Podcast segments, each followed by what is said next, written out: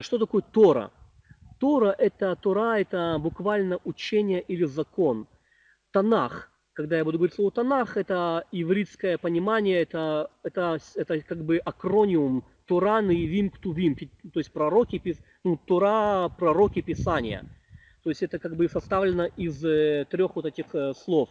Что такое Талмуд? Талмуд это, ну, с, с иврита, это изучение, учеба. Есть, э, вы знаете, ивритский, э, и, ну, Иерусалимский Талмуд, а есть Вавилонский Талмуд. Принятый Вавилонский Талмуд, но иногда мы будем касаться и э, Иерусалимского Талмуда. Дальше. Что такое Мишна? Мишна э, – это собрание устного закона, которое включает в себя Мидраш, Галаху и Агаду. Оно было составлено Танаями. Танаи – это самые первые мудрецы, так скажем, мудрецы второго храма, это Гилель, это и тому подобные мудрецы, которые, которые э, так скажем, развивали иудаизм. Потом были амарей. Э, ладно, мы дальше коснемся этого. Пардес. Вам, наверное, всем известно, что такое пардес. Пардес это перевод э, с иврита, это э, сад, это, это ну, как э, плодо, плодовый сад. Э, он состоит из слова пшат, ремес, драши, сот. Э, пшат – это буквальное толкование смысла. То есть э, здесь сокрыто, в этом слове пардес сокрыто толкование Торы, как евреи толкуют Торы. То есть есть как бы более глубокие вещи, но вот эти четыре вещи – это как толкуется Тора вообще.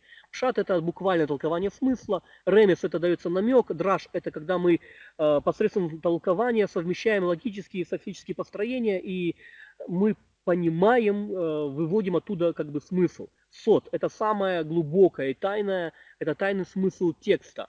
Его открывает нам Святой Дух. То есть, э, ну, и, так скажем, мудрецы тоже, конечно, уже там постарались на эту тему. Окей, дальше. Танай. Танай – это, э, как я уже говорил, это законоучители в первом-втором веке, тогда не буду дальше – в Талмуде этот термин употребляется, чтобы отличить мудрецов этого периода от предшествовавших им законоучителей, от последовавших за ним Амараев.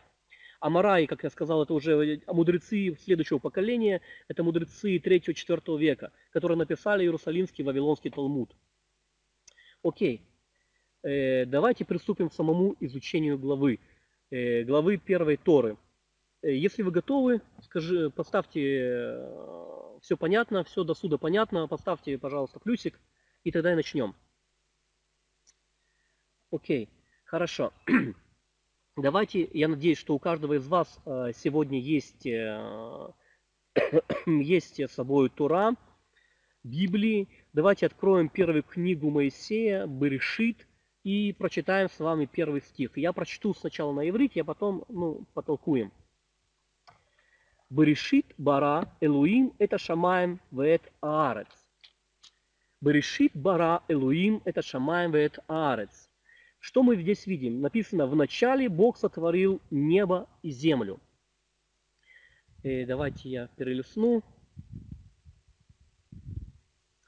И э, перед вами сейчас, как вы видите, я вставил картинку из э, свитка Торы – и то, что мы с вами прочитали, ну там чуть-чуть побольше, конечно, этого, но в любом случае это то, что мы с вами сейчас прочитали. Если вы видите картинку сверху, это именно написано «Берешит барай луим это шамаем это арец». «Ве арец айта тол ве боу ве кошех аль пней атом ве рух элуим мирафехет аль пней амаем ве амар элуим». Ну и так далее. Это то, что вы видите на картинке. На что первое вы обращаете ваше внимание? Буква бет, которая мы сейчас немножко главной.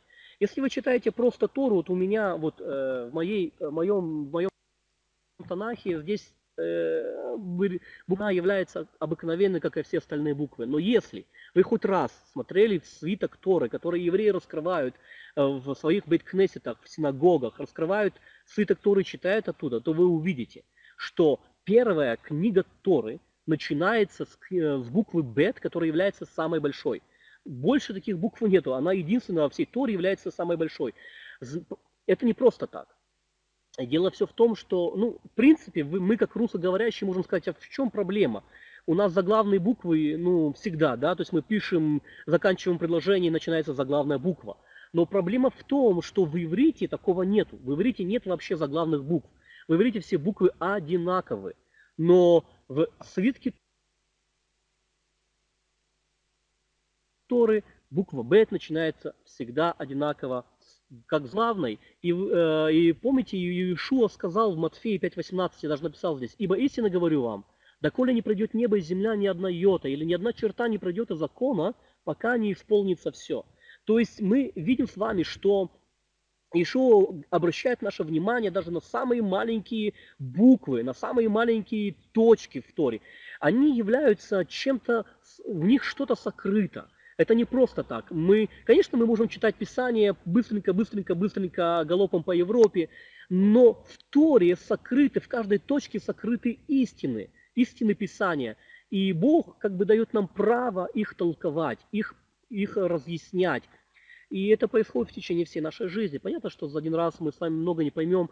И я сегодня вам скажу, что я знаю, может быть, 0,1% из всего того, что, ну, в принципе, я должен был бы знать, потому что это сод, это секрет Торы. И буква Бет является большой в этом, в этом месте. И она как бы намекает нам. И, кстати, э, прежде чем мы коснется, почему она самая большая, посмотрите вот первую букву я не знаю, видели ли вы указ, указку мою, да? Э, вот я вам показываю буква B, вот самая первая буква, она, она, она как бы, она открыта с одной стороны, а закрыта с другой стороны. Открыта в сторону букв, в сторону, э, в сторону, в сторону как бы творения она открыта, да, а закрыта она в сторону, как бы, ну, до того, как Бог творил, вы понимаете? То есть это как бы нам намекает о том, что историю вообще можно изучать только до сотвор... Э, после сотворения. До сотворения невозможно, закрыто. Как написано у пророков, там написано, что открытое открыто нам, а сокрытое для Господа. То есть как бы Господь сокрыл и некоторые вещи. Понятно, что нам бы хотелось, ну, как бы понять, а что было тогда? И в Талмуде есть намеки, что Бог творил этот мир, и этот мир был не первый, который он сотворил и так далее. Но это все, понимаете, это все как бы является просто размышлением человека, человеков. Это, это просто, э, ну, это просто намеки, не более того. Никто из нас, никто из нас не понимает и не, э, не знает, что было до сотворения. И буква Б как бы об этом говорит – есть, конечно, еще многие другие вещи, которые, но я пропущу, и мы пойдем дальше. Потому что у нас мало времени, и, а есть очень много, как можно, почему, почему именно буква Б открыта с одной стороны. Вот так это выглядит. Я нашел картинку вчера. Буква Б. Кто не знает иврита, пожалуйста, посмотрите. Буква Б. А, дальше. Буква Б она, а, она как бы, а, то, что она большая, не рассказал. Дело в том, что буква Б, то, что она большая, она как бы обращает свое особое внимание. То есть особое внимание на то, что нам нужно не просто читать весь текст, но и обратить внимание именно на эту букву. И как я уже сказал, одно из значений, то есть одно из намеков, э, что она говорит о том, что мы можем понимать то, что было после сотворения мира, а не до. Есть еще э, очень много разных вещей, но давайте посмотрим, что она еще говорит. Буква Б происходит от слова байт, то есть от слова дом. И, естественно, она обозначает дом. То есть, если вы наберете в Гугле, наверное, я так не знаю точно, но я знаю, что у евреев так принято. Буква Б обозначает дом. Так вот, э, что такое дом? Чтобы нам понять, что она, какой нам несет намек, нам нужно понять вообще сначала, что такое дом. Дом э, это не просто дерево, да, это дом это не просто э, является каким-то камнями. Дом это муж и жена, это два человека, они образовывают мишпаха, они образовывают мишпаха, это на иврите семья. Для чего? Не просто так. Бог семью придумывал не просто так. Бог придумал, то есть как бы, ну, Бог э, благословил семью, чтобы он мог обитать в них, потому что семья, дом – это прообраз дома Всевышнего. То есть Бог, как бы, Он э, дает нам прообразы здесь и говорит о том, что семья является прообразом дома, который будет дальше. И недаром вы знаете, может быть, что э, Коин Агадоль, то есть первосвященник, он не мог, ну, не мог э, совершать храмовое служение, если он не был женат. Первосвященник был обязан женат. И у, у, ну, как бы у мудрецов есть такое выражение «быть то, злуй что». То есть означающее, что, что его дом – это его жена.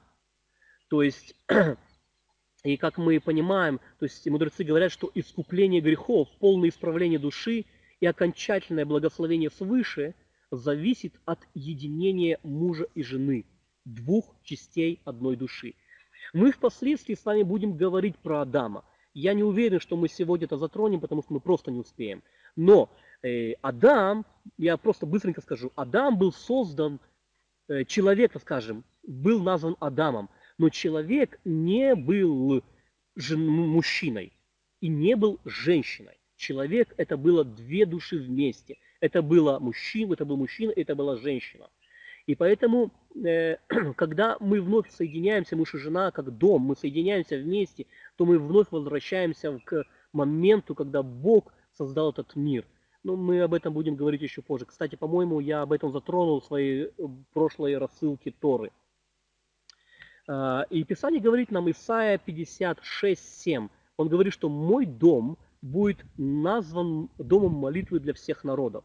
То есть желание Божье не просто построить храм, желание Божье, как написано в Мидрше, написано, что целью сотворения мира это было желание Всевышнего создать себе жилище в людях. То есть вообще цель сотворения – это чтобы Бог и человек, они были одним. И на это намекает семья и дом, так скажем, буква Бет. Окей? Пошли дальше. И мы читаем с вами из второго Паралипоменона 6.18. «Поистине Богу лежит с человеками на земле. Если небо и небеса небес не вмещают тебя, тем не менее храм сей, который построил я, сказал Шлом, Шламо. И еще исход 25.8. И устроит мне святилище, и буду обитать посреди них. Здесь есть очень интересная вещь. Я прочитаю исход 25.8. Это шмот.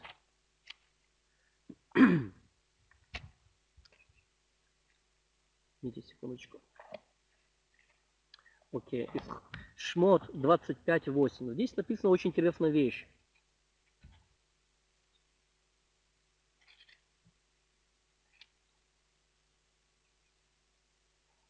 Ваясу ли мигдаш, вешаханти бетухам.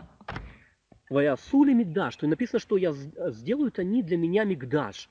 И э, вешахан, бетухам. То есть это и я как бы буду обитать. Буду обитать не, в, не посреди них, как написано в синодальном переводе, а бетухам это означает, что я буду обитать внутри них. То есть, смотрите, видим два действия. Когда народ Божий сделает для него мигдаш, сделает для него дом Божий, то он будет обитать где? Когда они построят дом Божий, они, он будет обитать внутри них, внутри своего творения. Не в этом доме, а именно внутри своего народа.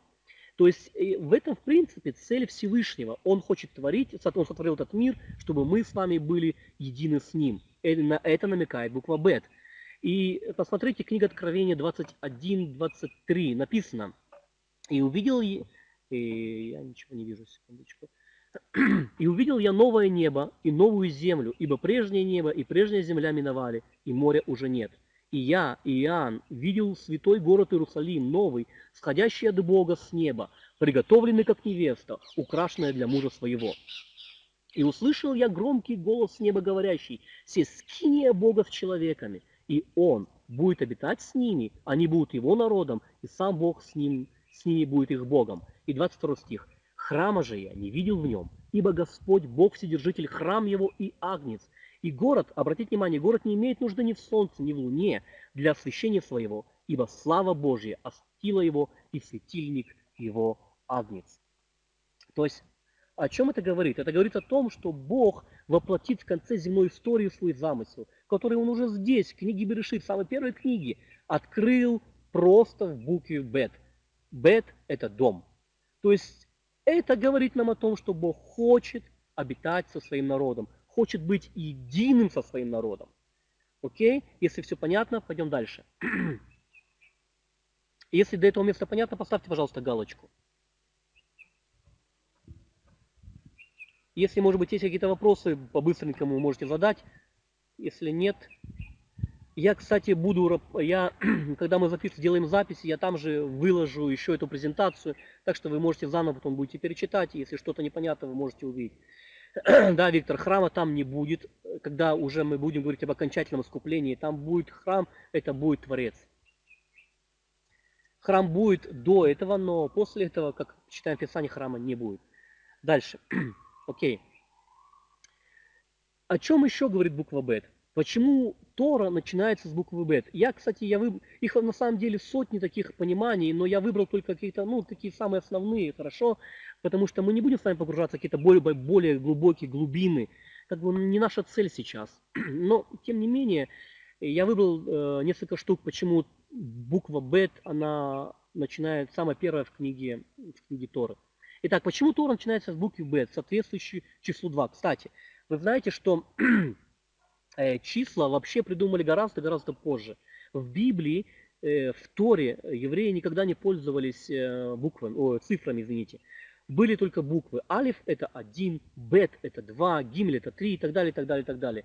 То есть, если вы возьмете ну, в руки э, Тару, которая издана евреями именно, то вы увидите, что вместо обозначений, обозначений 1, 2, 3, как ну, мы при, принято у нас, то тут написано вместо 1 это алиф, вместо бет это далит, э, э, вместо, вместо 2 это бет, вместо 4 это далит, ну и так далее. То есть как бы потому что э, у каждой цифры есть свое числовое значение. И это, и это было всегда так принято.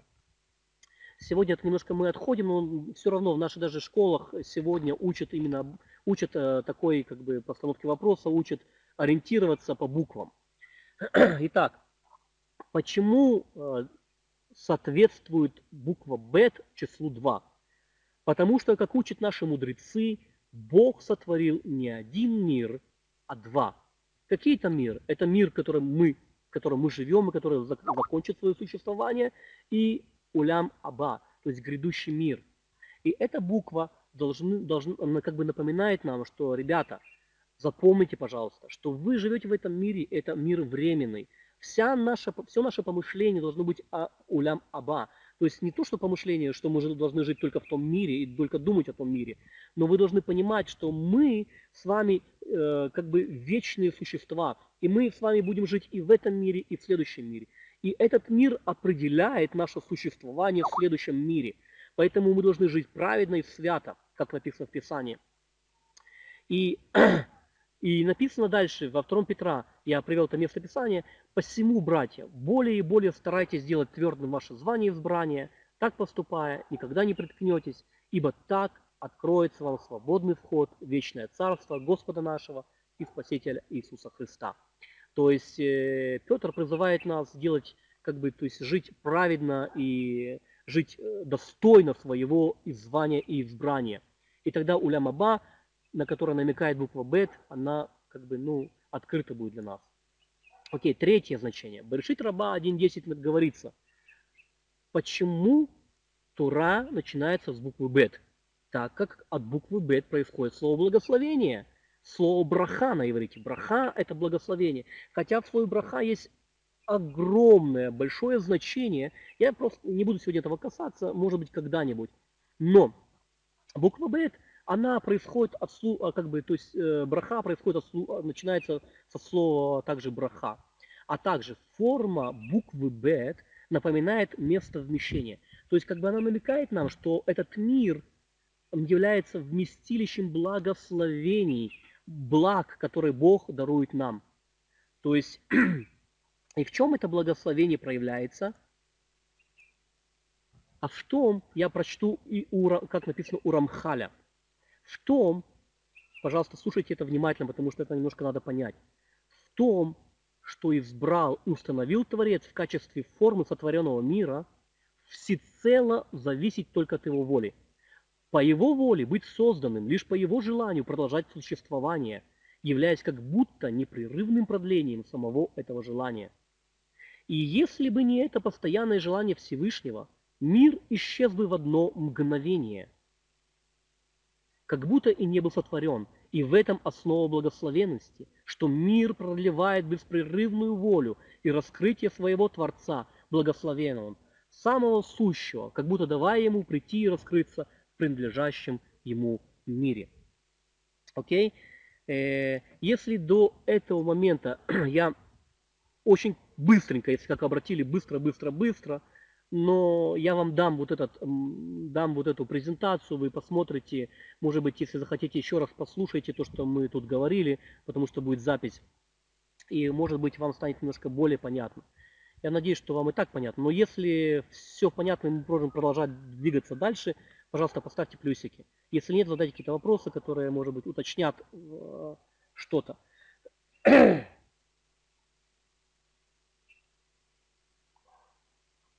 Угу. Окей.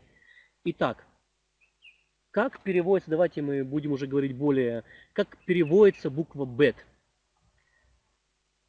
Это очень интересно. Э, давайте, наверное, я сделаю вот так вот. Пока не буду говорить, чтобы вы не прочитали случайно. Смотрите. Э, дней творения – мы, э, я не уверен, но может быть какие-то основные вещи мы затронем, потому что ну просто нет времени, ребята, извините, пожалуйста. Может быть попозже когда-нибудь, потому что мы сегодня и вряд ли вообще уйдем с первой главы, а вообще сегодня читается вообще все шесть глав. Сами поймите, что это очень быстро все надо.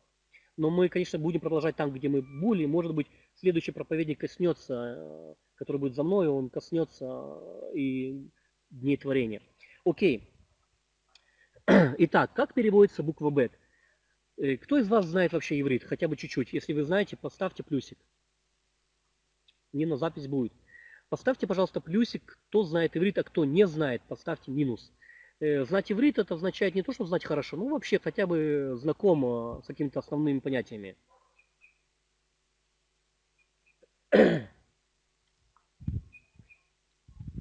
Угу. Окей. То есть э, я вижу, что есть люди, которые знают, которые не знают. Окей, хорошо.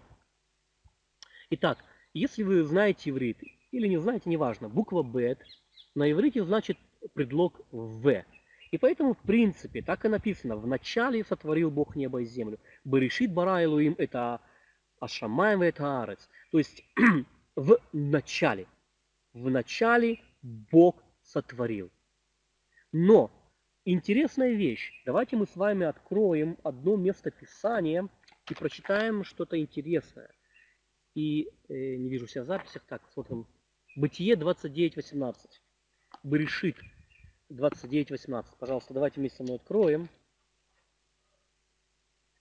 И прочитаем с вами одну интересную вещь про Иакова. Окей, написано. ויאהב יעקב את רחל, ויאמר אבדך שבע שנים ברחל, בתך הקטנה. Еще раз.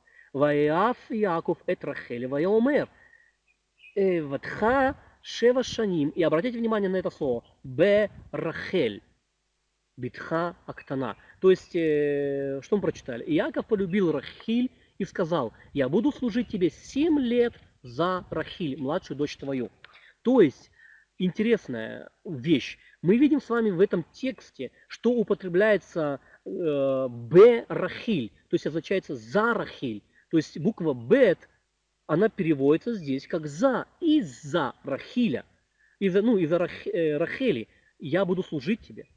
То есть вообще, конечно, в современном иврите так не употребляется, такого нет вообще абсолютно буква Б, это она, она всегда предлог В. В, в начале сотворил. Но в Торе мы видим с вами употребление буквы Б не только как предлог В. Мы видим с вами употребление как из-за, за, за что-то. То есть, если мы возьмем с вами именно такое понимание и обратимся с вами к первой книге Берешит, как мы читали, и прочитаем Берешит Бара Элуим. То есть, написано не в начале, а из-за того, что называется решит, Бог сотворил этот мир. Понимаете? Если вы понимаете это, поставьте плюсик. Это важно. Угу, окей. То есть из-за того, что называется решит на иврите, Бог сотворил этот мир. Теперь нам просто надо выяснить с вами, что такое решит, из-за чего Бог сотворил этот мир. Решит, э, мы видим с вами, есть два значения слова решит. И первое, если мы откроем с вами Иеремию, 2 глава, 3 стих, Иеремия, откройте со мной, пожалуйста, вместе. Иеремия,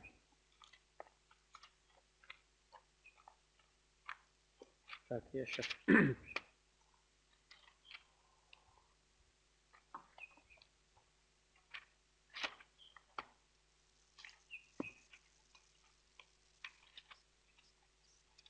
Иеремия 2.3. И мы прочитаем с вами очень интересную вещь. Э, так, 2.3. Что мы здесь читаем? Кедеш, Кедеш Исраэль, Ле Адунай решит Туато. То есть, э, что мы здесь читаем? И по-русски это Израиль был святынью Господа, начатком плодов его. Израиль был святым, э, э, Израиль был святынью Господа, решит плодов его. То есть, как бы здесь переводится решит как начаток и говорится об Израиле. То есть первое значение слова решит, которое мы видим с вами в Торе или вообще в Танахе, это Израиль. Э, имя, имя решит принадлежит Израилю. Окей? Это первое понимание слова решит.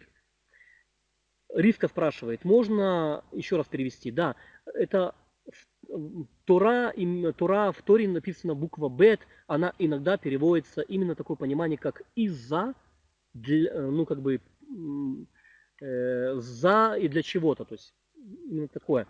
Окей, дальше. В, в чем второе значение слова решит? То есть первое мы поняли, отметить для себя. Решит принадлежит Израилю. То есть так называется решит. Так называется Израиль. Второе, притча 8.22. Я не буду открывать на иврите, потому что мало у нас времени. Э, давайте сразу почитаем русский текст. Написано, Господь имел меня началом пути своего. Господь имел меня началом пути своего. И здесь тоже употребляется слово решит. То есть э, решит и... Э, так, что-то Раши по этому поводу сказал. Я уже, честно говоря, не помню насчет... Э, насчет э, он сказал, что, ну, хорошо, примерно такие слова, что Бог сотворил этот мир из-за двух вещей. Из-за двух вещей. Кстати, буква 2, ну буква B как числовое значение 2, тоже напомин, как бы на, намекает нам именно на эти вещи. И она намекает нам на две вещи. Первое, что Бог сотворил мир из-за Израиля.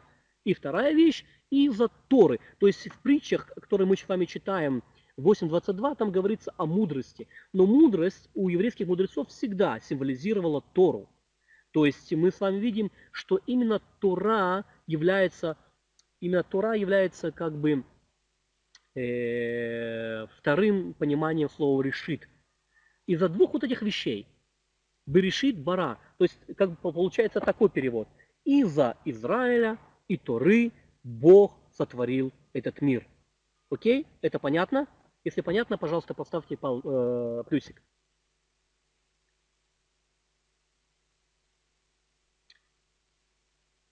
Хорошо. Окей. Дальше. Раши считает, что слово «бара», «бара» это глагол, который мы читаем дальше, «берешит бара». Ну, вы, вы, наверное, все слышали об этих глаголах, да? Существует, есть несколько глаголов «сотворить». И как бы сделать это «бара», это «лаосот», это, это «юце», то есть «вывести». И есть еще один глагол, извините, вылетел просто из головы.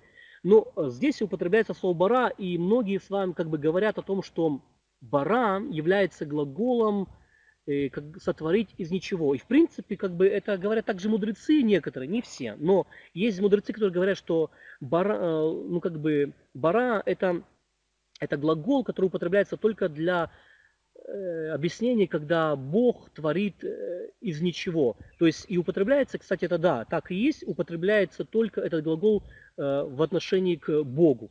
То есть э, человек не может ну, как бы, э, сотворить, то есть он не может, к человеку не употребляется слово бара. То есть я не могу сказать, что я сотворил, э, не знаю, сотворил себе чай. То есть я как бы могу сказать, я сделал себе чай. То есть как бы они осе это т. То есть как бы я сделал себе чай. Я не могу сказать они баре это т. То есть я не могу, потому что баре, бара это как бы глагол, употребляющий, так они говорят, это одно из пониманий, говорят о том, что этот глагол употребляется только для творения из ничего. То есть вот было ничего, а Бог взял и сотворил. Он Бог. Но, э, кстати, я не написал это в своей презентации, но я хотел бы вам дать еще одно понимание слова бара. Это очень интересно, потому что я совсем забыл. Может быть, я допишу потом, но я хочу сказать вам еще слово, э, что означает буква, ну, то есть означает бара. Давайте со мной мы откроем, откроем Бытие. Не, извините, Иисус Навин, 17 глава. Иисус Навин, 17 глава. И прочитаем еще одно употребление этого слова. И, кстати, между прочим, это очень важное понимание, как употребляется этот глагол. Иисус Навин, 17 глава,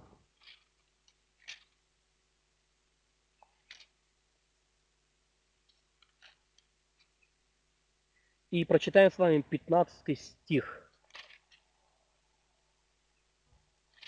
Так, где он, 15 стих? Окей. Э, что мы здесь видим? Я, с вами, я прочитаю сейчас на иврите.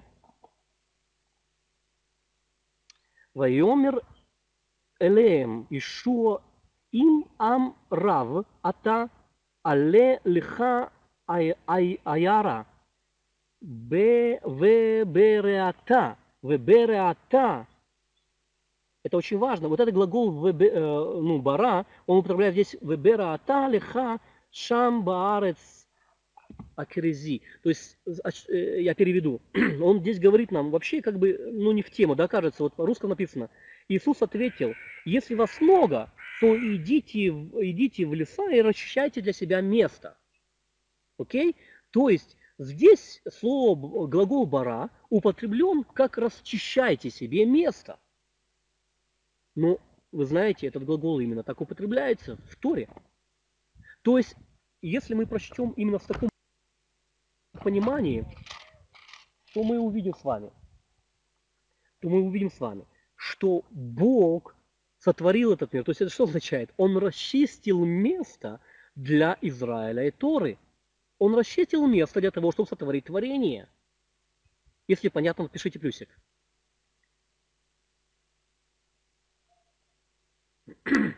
То есть, э, окей, тем, кому непонятно, глагол бара употребляется еще в плане расчистить себе место. И если мы прочитаем в таком понимании, то мы прочитаем, ну, я имею в виду, решит первая глава, то мы увидим, что э, Бог расчистил, расчистил себе место. Бог расчистил себе место для того, чтобы сотворить небо и землю. То есть, или другими словами, сотворить себе решит, то есть сотворить себе Израиль и сотворить себе, сотворить себе Тору. Окей? То есть, э, о чем нам здесь говорится? Говорится о том, кстати, вы, может быть, слышали, где-то у вас проскальзывало на сайтах где-то такое цинцум называется, есть такое понимание цинцум это, э, конечно, это, это, это редко, ну, как бы редко встретишь, но это и существует. Мы не будем сейчас это касаться, но это, это понимание, когда Бог расчистил себе место, э, расчистил как бы внутри себя. То есть он открыл... Вообще вы понимаете, что мир не был сотворен где-то в космосе, да? Мир был сотворен, как согласно нашему тексту, он был сотворен внутри Бога. То есть Бог как бы от, отодвинулся, Он расчистил себе место внутри самого себя.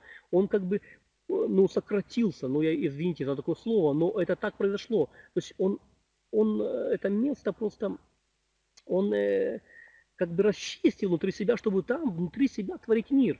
То есть, по сути, мир находится, наш сотворенный с вами мир, не находится где-то там, а Бог за этим миром. Вы понимаете? Бог, где наш мир находится? Наш мир находится внутри Бога. Это согласно тексту, это правильно. Если вы понимаете, поставьте плюсик и пойдем дальше.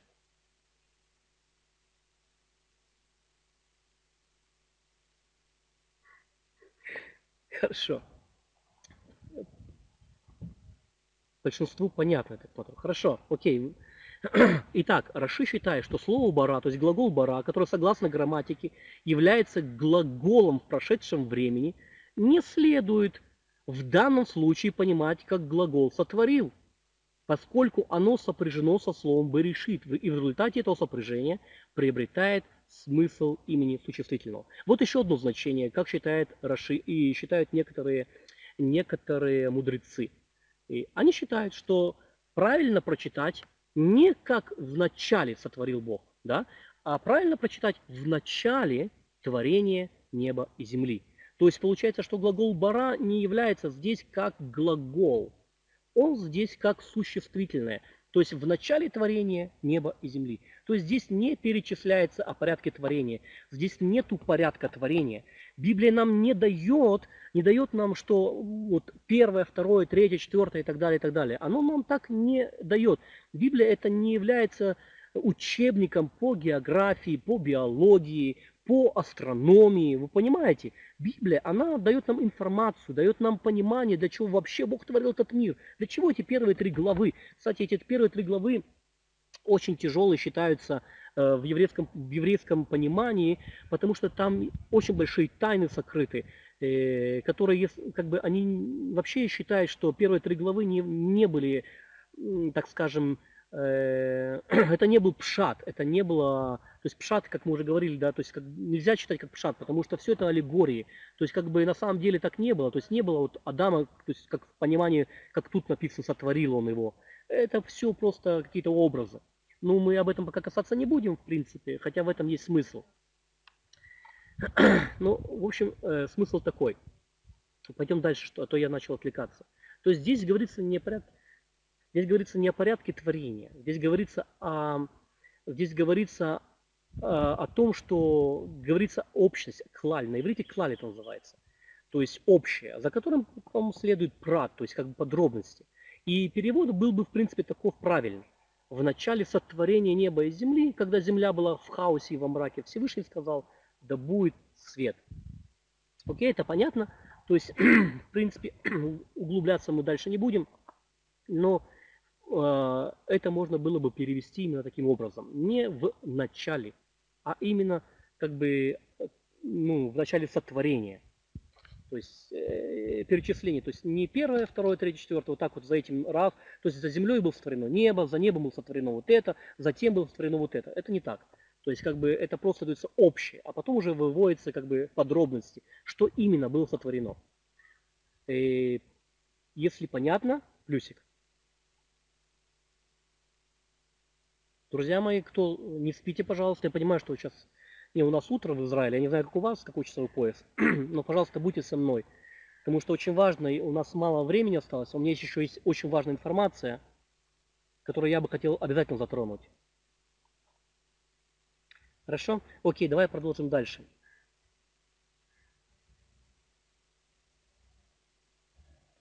То выбоу. Э, так, давайте я пропущу, потому что у меня нет времени на это. Просто вот это затрону. Э, у меня вопрос к вам. В какой день Бог сотворил Солнце и Луну? Это, э, давайте скажем так, давайте прочитаем сначала на иврите. Третий стих. Пожалуйста, следите за мной, третий стих. Вайомер Элеем, э, извините, Вайомер Элуим, и ор, ви. Вайре Элуим это аор китов, вэвдель Элуим Бейн Аор у Бейн Ахоших. Это был четвертый стих. То есть написано, что «И сказал Бог, да будет свет, и появился свет». Бог увидел все, что хорошее, отделил его от тьмы. То есть вот оно значение вот этих слов. Но теперь у меня к вам вопрос. В какой день Бог сотворил солнце и луну? Четвертый. Правильно. Это был четвертый день, это правильно. Но о каком же свете тогда идет вообще речь в третьем стихе? И сказал Бог, да будет свет, и стал свет. То есть если э, в четвертый день только было сотворено Солнце, Луна и звезды, и вообще все то, что светит, по сути, то, что дает свет, только в четвертый день, то что уже было такое в первом дне, что Бог сотворил это? Это что-то было за источником света. И согласно Мидрашам, это был свет Машеха, свет Ишуа, ну, как мы понимаем. Для нашего народа, кстати, к сожалению, пока это не свет Ишуа, это свет просто Машеха. В любом случае, это свет улям аба, то есть свет будущего мира, который был сокрыт, чтобы впоследствии им могли воспользоваться праведники. И понимаете, э, что этот свет был как бы сокрыт Богом, потому что неправедники этим светом не могли пользоваться. Есть, есть э, как бы мидраши, говорящие о том, что Адам пользовался этим светом еще в, в Ган-Эдене. То есть как бы этот свет светил для него. Но в любом случае он сейчас сокрыт. И этот свет будет открыт только в Улям Оба, Улям Аба. Друзья мои, смотрите. Э, в Новом Завете, книга Откровения, 21, 23, 24. И мы уже читали об этом, но я хочу еще раз прочитать. И город, обратите внимание, и город не имеет нужды ни в солнце, ни в луне для освещения своего, ибо слава Божья осветила его, и светильник его агнец. И спасенные будут народы, будут ходить во свете его, и цари земные принесут в него славу честь свою. Кто является светильником в этом месте? Кто является светильником? Я как бы на вопрос. Напишите, кто является светильником Машиах? Правильно, это Машиах. Тот свет, который Бог сотворил в первый день, это Машиах. Он был потом сокрыт. Понимаете, конечно, э, мы можем говорить, если говорить более физически, более приземленно, и не такими толкованиями, то понятно, что, скорее всего, этот свет также был вот этой, как называется сегодня, черной материей, черной энергией, да, то есть материя, которая ну, называется еще частичкой Бога, то есть свет, который которые светят в темноте, ну, как бы пронизает всю темноту. Мы не видим с вами, это последнее открытие, но такое существует, этот свет существует везде всегда. Но мы с вами в этом вообще касаться, конечно, не будем абсолютно.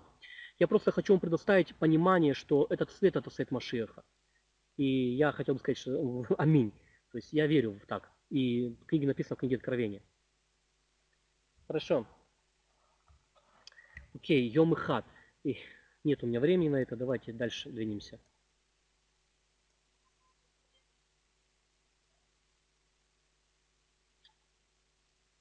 Так, сутки я, к сожалению, тоже не могу коснуться, у меня нет времени на это. Я, я дам вам эту презентацию, еще раз говорю, пожалуйста, сами почитайте. И там разберетесь, не разберетесь, напишите мне письмо, я вам расскажу. Так. И где же я пропустил? Секундочку, я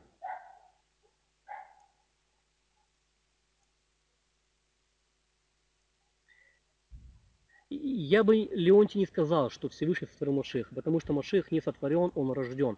Но Писание нам говорит о том, что э, Бара, то есть как бы э, расчистил место, чтобы явить. Ну, понимаете, это все намеки, это мы не можем выводить как бы, ну, логически, вот таким образом, что это так или, не, или иначе.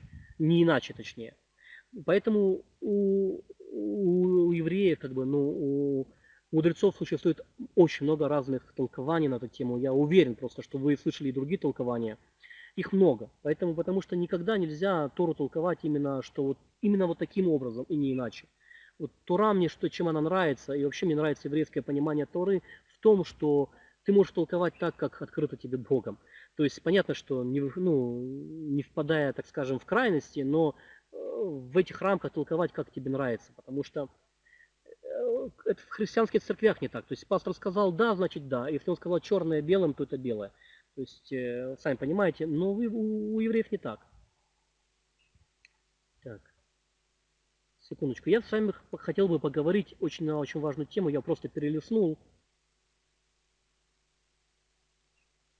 Но это очень важно. Окей. Элуим. Итак, что такое Элоим? Вы, наверное, знаете, что Элуим – это слово, это Бог. И только в коротком, из той короткой истории творения, вот здесь вот на первых э, книгах Бытия, более 60 раз употребляется слово Элуим, то есть Бог. Во всем Пятикнижии употребляется Элуим более 500 раз. На синодальном переводе это не видно, конечно, вообще не видно. Синодальный перевод немножко сложноватый в этом плане, потому что там, где употребляется Бог или Господь э, на иврите, там не просто стоит Господь или Бог, там нет такого.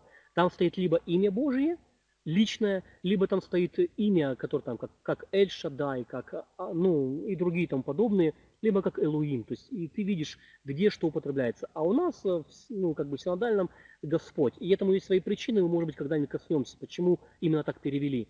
То есть в русском не написано только Господь и все, или Бог. Окей, дальше. Элуим. Слово Элуим Ибн Зра говорит. Подобным образом в нашем языке принято выражать почет. То есть, э, прежде чем скажу, Элуим это множественное число. Эль это Бог, а Элуим это дословно, ребята, это дословно, это боги. Это не Бог, это боги, если дословно. И вот Ибн Изра как бы объясняет, почему э, Элуим стоит, как бы стоит во множественном числе. Потому что вы знаете, что мы монотеисты, мы верим в одного Бога. У нас нет множества богов, как у римлян, греков и тому подобных цивилизаций. У нас есть только один Бог Авраама, Исаака и Якова, Бог Израиля. И Ибн Зра говорит, подобным образом в нашем языке принято выражать почет. Ведь у каждого языка есть свой способ для выражения величества и власти. В других языках тоже принято, например, чтобы младший говорил о ком-то старшем в его присутствии в множественном числе. В арабском языке, например, принято выражать почтение к старшему, говоря о нем во множественном числе. То есть, э, о чем здесь Ибн Зра говорит? Ну, не только он один, конечно, есть еще и другие, я просто не приводил их. Он говорит о том, что Элуим, как множественное число, приводится лишь потому, что это просто подсчет, как ну, Бог есть Творец, и ему нужно, как бы, это подсчет э, к Богу. Например, цари, как говорили раньше, вот мы там мы Николай II, да, то есть не я, а мы Николай II, то есть как бы выражая подсчет, кто я такой, величие, так скажем. И вот Ибн Изра говорит э, похожие вещи, и мудрецы говорят похожие вещи, но, но, есть одно но. И вот я написал, что если вы читали классические комментарии, то вы увидите, что согласно, э, согласно пониманию, то множественность этого слова говорит о почтении. И Ибн Зра говорит еще дальше – Подобным образом в нашем языке принято выражать почет, ведь у каждого языка свой способ для выражения величества и власти. В других языках тоже принято, например, чтобы младший говорил о ком-то старшем в его присутствии. Ой, я почитал это, извините. И вы знаете на самом деле, почему вообще все эти войны пошли, почему все вот эти объяснения пошли у, а, как бы у более поздних мудрецов? Э, просто была проблема в том, что церковь христианская, она отделилась полностью от еврейства, и она полностью вычеркнула Израиль и евреев из своей среды. И поэтому были огромные, особенно в Средневековье, были огромные диспуты между христианами и евреями. Христиане пытались доказать, что евреи не правы, что Бог это Троица, а евреи пытались доказать, что нет, Бог это не Троица, а единственность. И вы знаете, и были вот такие вот все эти споры, и часто кончалось только лишь тем, что если евреи доказывали, то есть ну, не доказывали свою правоту, их насильно обращали в христианство. Если они доказывали свою правоту, их все равно казнили. То есть как бы ну, не, было, не было другого выхода. И были очень большие дис диспуты по этому поводу. И понятно, что мудрецы пытались объяснить слово «элуим». Именно таким образом, что это почет и так далее. Но, но есть одно новое. Знаете, что такие манеры во времена Маше – они не были известны. То есть и предполагать, что Моше ссылался на традицию, тоже не имеет основания. То есть говорить о том, что Моше сказал именно, что, что Элуим это как бы выражение почета, но это неправильно. Потому что такого не было во времена Моше. Не было просто. И поэтому, ну, как бы это очень с натяжкой. То есть, понимаете, это очень с натяжкой можно натянуть, что Моше говорит о почете к Богу. Поэтому он употребил слово, э, слово Элуим. И написано, помните, написано в книге Бытие, «И сказал Бог, сотворим человека по образу нашему, по подобию нашему». То есть э, тут даже так перевели, потому что невозможно по-другому сказать. То есть сотворим по подобию, по, по образу нашему. В своем комментарии Сефер Ицера э, Раби Юда говорит, кому обращался Бог при творении?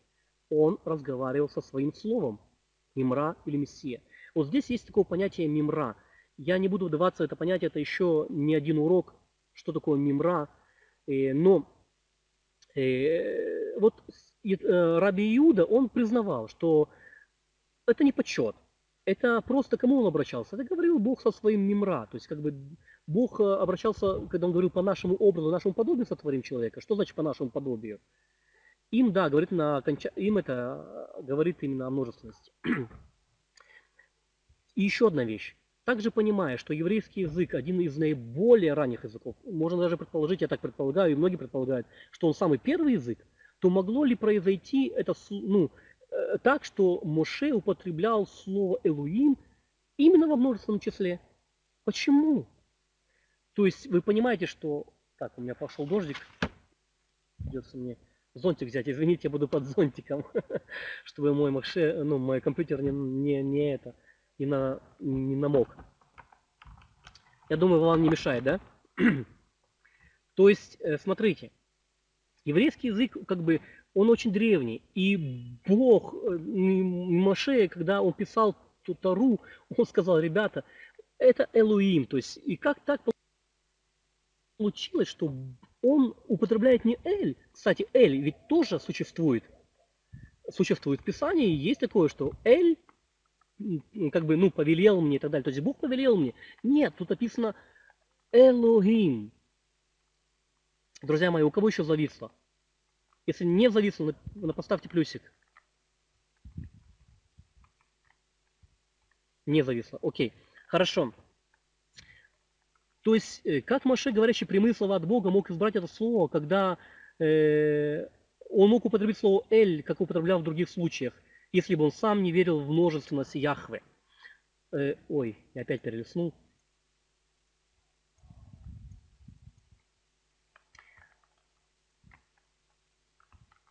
Смотрите, слово «элуим» часто употребляется с глаголом, или, э, то есть употребляется с глаголом, причастием или прилагательным во множественном числе, что приводит нас к определенному заключению.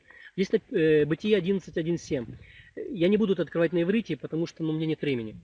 «Сойдем же и смешаем там язык их, так, чтобы один не понимал речи другого». То есть в оригинале написано «сойдем же и смешаем». То есть э, там четко написано, что мы сойдем и мы смешаем язык их. Окей, дальше. Бытие 19.24. Это, это один из самых, самых наверное, э, самых э, тяжелых мест, которые, которые евреи не могут понять. «И пролил Господь на Содом и Гамору дождем серу и огонь». Господь с неба. От Господа с неба. Так, друзья, вы со мной? У кого-то пропал звук. Вы со мной здесь? Если вы со мной, пожалуйста. Спасибо. Смотрите, обратите внимание, я тоже не буду читать сейчас на иврите, нету времени. Тут написано, и это правда, так написано. Господь пролил дождь. От кого он проливал дождь? Он пролил от Господа. То есть Господь пролил дождь от Господа. Как это вообще может быть? Вы понимаете? То есть Господь на небе, Он проливает дождь от Господа. То есть, или, извините, Господь на земле, когда там был, помните, э, пришел сначала к Аврааму, он пошел дальше в дом. И написано, что Господь, который на земле, пролил гос, э, дождь. Так, меня вообще заливает. Буду прижиматься к компьютеру потихонечку. Вот как-то нехорошо это прямо сегодня. Символично, я, да, я понимаю, но мне от этого не лучше. Так. И, друзья мои, и знаете, что я сделаю? Я э, отключусь на 5 минут. У нас вообще нет времени, конечно. Э, я, но мне нужно это с вами до, до закончить. Если у вас еще есть минут 20, э, минут 20, если вы готовы еще послушать минут 20, напишите, что готов. То есть поставьте плюсик или, или минус, что не готов. И я буду дальше, потому что есть вот на слово Элоим, есть очень важное понятие, которое нам нужно понять, прежде чем мы... Просто я хотел сейчас закрыться, перейти в помещение, и там уже как бы оно оттуда вести. Потому что под дождем как-то ну, совсем нехорошо. Хорошо? Тогда давайте я отключусь. Если есть, я еще минут 20 займу с вами. Отключусь э, и... и... Так. Дождя нет. Окей, хорошо, попробуем, попробуем, если нас опять не зальет. Хорошо. А, Муше бен Исраэль, он был известным апологетом где-то примерно в 1600 году, он говорит, что это место слишком трудно для его понимания. То есть, каким образом Господь мог проливать дождь от Господа, если мы, ну, то есть они говорят, что Элуим это как бы единственное число, то каким образом вообще, откуда, какой Господь, почему их два, так скажем.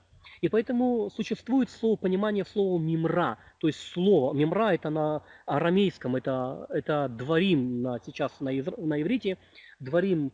И как бы это то, что мы читаем с вами книги в книге Иоанна. Э, помните написано, Берешит, а, как там написано, эм, нач... книга Иоанна, первая глава, в начале было слово, да, э, Берешит, а я давар, а давар, а я. Да, это голос входящий еще называют, то есть как бы это то, что э, еще называют в торгумах как голос. То есть, и вот э, многие из мудрецов, понимая прекрасно и как бы, ну, честны перед собою, они говорят о том, что это был Машех. То есть, как бы, это не просто множество, то есть, ну, не просто, ну, там несколько богов, это просто был Машех, э, с которым, который пролил э, дождь, огонь и серу на дом. Окей? Дальше. вот эти слова я честно скажу, я пытался это здесь написать на иврите, но у меня просто не вышло. Было какие-то кракозябы, то есть э, почему-то. Поэтому давайте мы с вами просто откроем Береши 20 глава и прочитаем. 20 глава, 13 стих. Хорошо, откро откройте, пожалуйста. Я прочитаю на иврите, а вы э, прочитайте, пожалуйста, в тексте.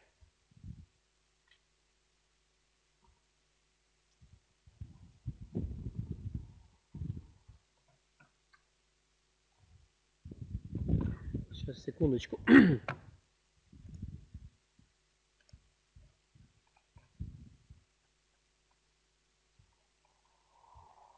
Окей, okay, Берешит 23, 2013.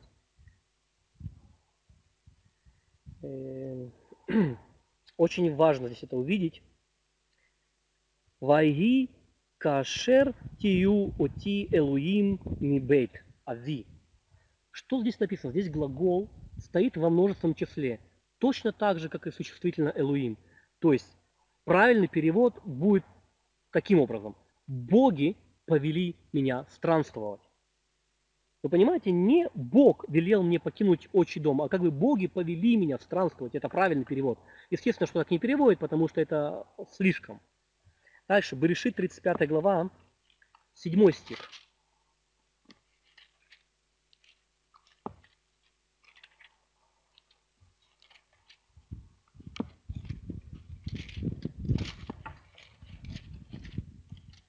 Тридцать пять семь написано Элуим кровейм элав.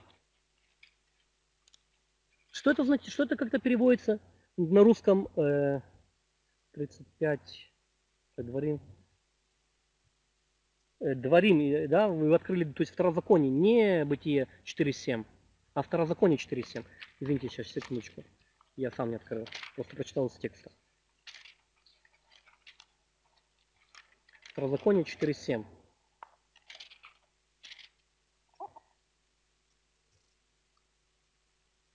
А, вот. И в русском переводе написано, есть ли еще такой великий народ, народ, чьи боги... А, кстати, э, у меня немножко другой перевод, я не знаю, как в синодале написано. Написано, чьи боги были бы так близки. Действительно, здесь во множественном числе, и другого просто перевода не существует. Там написано, потому что явились ему там... Бо... Так, что я говорю?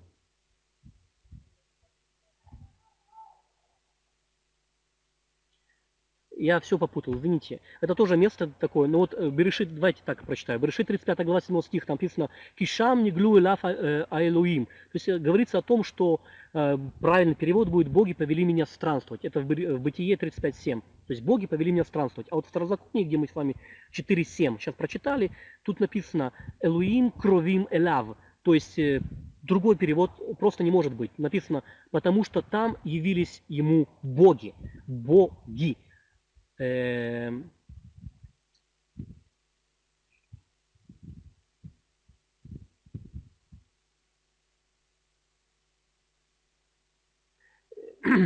Элуим кровим элав, это, простите, пожалуйста, это читаю и не, не, не мыслю. Это то есть как бы э, кровим это близки, то есть как бы близки к нам боги. То есть вот правильный перевод будет так. Близки к нам боги. Окей, дальше прочитаем. Во второзаконии 5.26. Э, здесь написано 5.26. Э, так, как в русском написано? 5.26. В русском написано так. Бывало ли такое, чтобы человек слышал, подобно нам, как живой Бог говорит с нами из пламени, да? То есть написано, что живой Бог. Но написано в иврите Элуим Хаим. То есть говорится боги живые. Не живой бог, а боги живые. И, ну, давайте прочитаем еще Куэлит, последнюю. Конечно, таких мест много в Торе, в Танахе. Я просто выбрал как бы некоторые только. Э, Куэлит, то есть Экклесиаст, это 12 глава, 1 стих. Пожалуйста, давайте откроем Куэлит, 12, Экклесиаст 12.1.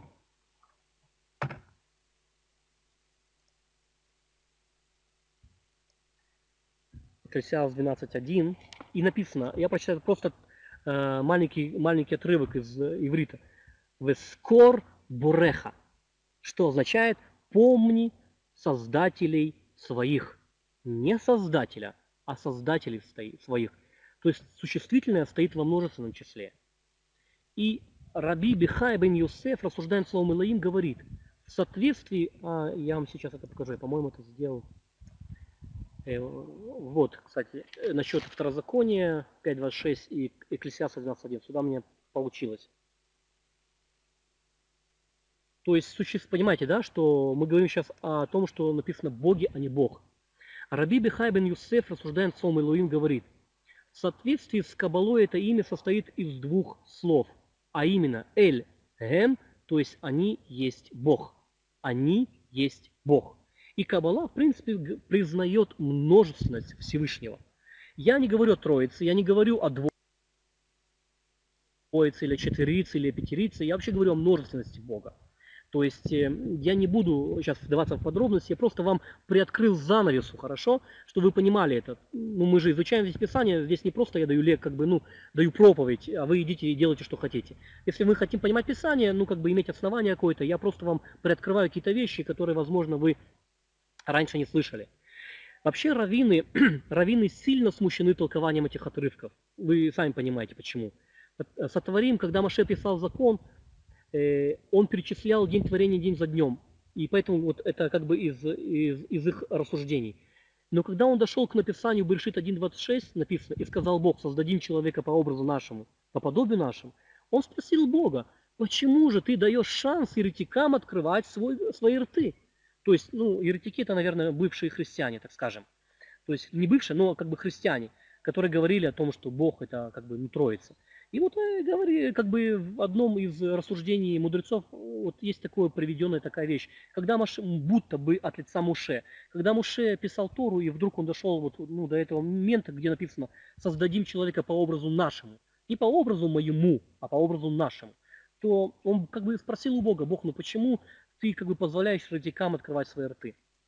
То есть вот, и Раши говорит, по суду ангелов дело и по слову святых приговор – так и здесь. Он просил согласия своей свиты, сказал им, среди высших есть сотворенные по моему подобию, а если среди низших не будет по моему подобию, возникнет зависть в мироздании. Это Брахот 33b. Э, смотрите, то есть мудрецы, ну, всяко пытаются объяснить, почему же на самом деле Элуим это множественное число. Но, э, понимаете, все это, конечно, натянуто, но, тем не менее, в этом есть смысл, в этом есть суть, потому что Э, мы верим в единого Бога, и нет много богов. Нет много богов. Хотя Писание употребляет, что боги повели там меня странствовать, боги были близки ко мне. Но по сути, если брать общую, так скажем, картину Писания, то Бог только один. Нет разных богов. Есть Бог, Творец неба и земли. Окей? Чтобы вы понимали. Но, тем не менее, существует, как я уже рассказал вам сейчас, существует множественность. И я не привел вам все места – их, в принципе, не так много, но они существуют. И, э, знаете, если вот э, рассуждать насчет, как вот Раши сказал, сказал, что он советовался просто со своей свитой, сотворить нам человека или не сотворить, то есть, ну, как бы с ангелами там, которые он уже сотворил, то э, Исайя 40.14 как бы, ну, отвечает на его вопрос. С кем советуется он? И кто вразумляет его? И наставляет его на путь правды, и учит его знанию, указывает его на путь мудрости? Никто. Друзья мои, ну, конечно, Бог может советоваться. И у него есть, как написано в псалмах, у него есть высший суд, в котором он как бы восседает, так скажем, э, я не буду касаться этой темы сегодня. И, но тем не менее, э, Бог не советуется ни с кем. Для того, чтобы сотворить им человека, вряд ли ему понадобился совет ангела Гаврииля или там арх, архангела какого-то. То есть вряд ли. Бог сотворил человека по своему образу, своему подобию.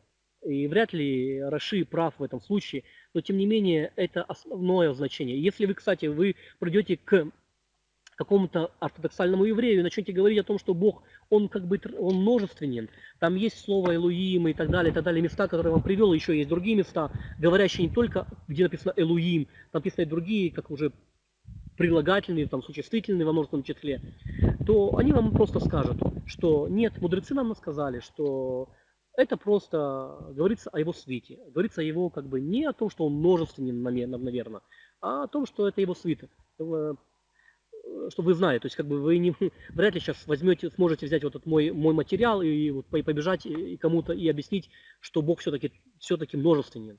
Э, я думаю, что если Дух Божий не откроет э, их и не снимет этот пелену с глаз, то бесполезно. Хорошо? В принципе, э, я сам скажу, кстати, здесь, что можете не задавать мне этот вопрос, я сам сам скажу, что я верю в единственность Бога. Я верю в Его множественность, я не верю в Троицу, но я верю в множественность, но я верю, что Бог есть един Бог. То есть, как это множественно, я не знаю. Серьезно. Окей? Okay? Так, э, поэтому, кстати, раввины считают, что в этих словах, ну, о которых мы с вами сейчас говорили, заключена тайна, которая не должна быть открыта обычным людям. Я верю, что вы необычные люди, поэтому я открыл вам эту тайну, которую, в принципе, мудрецы пытались ее сокрыть. Они говорят, все, что упомянуто в истории сотворения, не должно быть понимаемо буквально. Друзья мои, это, это вот такой подход именно еврейской мысли относительно первых трех глав. Все, что упомянуто в истории сотворения, не должно быть понимаемо буквально, в соответствии с вульгарным воображением – Иначе наши мудрецы не потребовали бы совета по этому поводу этих вещей и не стали бы так сильно заботиться о том, чтобы скрыть их и выразить притчами. Они не стали бы так тщательно запрещать упоминание этих вещей в присутствии необразованной толпы, потому что буквальный смысл этих вещей рождает верховные мысли, образы, взгляды о природе Бога, или не спровергает основания и приносит ересь. Поэтому наши раввины ясно говорят, что для славы Божьей лучше скрыть эти вещи которые написаны по поводу этого места, Берешит 1.26. Мы сегодня попытались раскрыть то, что мудрецы скрыли. Я не знаю, правильно это или неправильно, но я верю, что вы, ребята, разумные, и вы используете этот материал не для того, чтобы сейчас бежать на каждый угол, но просто для вашего размышления, чтобы у вас было основание в Писании. Окей? Итог. Бет пишется с большой буквы, то есть мы поняли, почему бет пишется большой буквой, то есть это означает, что намек на то, что нужно изучить не только все, но и саму букву.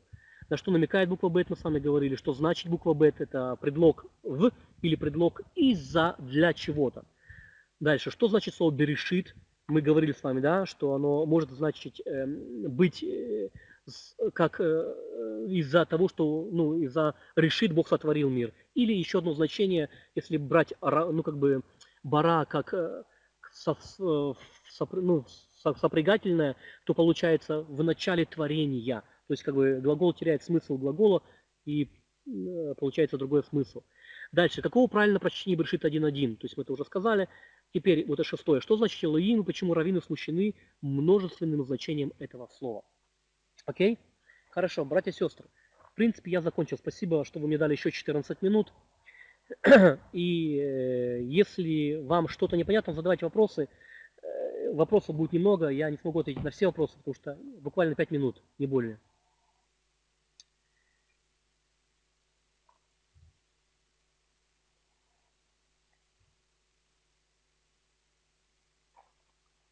Скажите, а кому ну, что-то открылось новое, что он не знал? Поставьте плюсики, я хочу посмотреть вообще, на каком уровне вы, как бы, ну, мы, мы находимся и кто наша аудитория.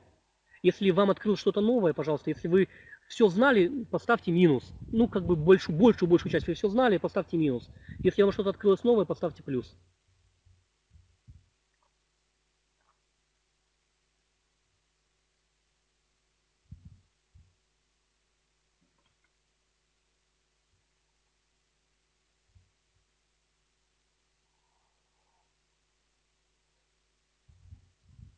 Угу.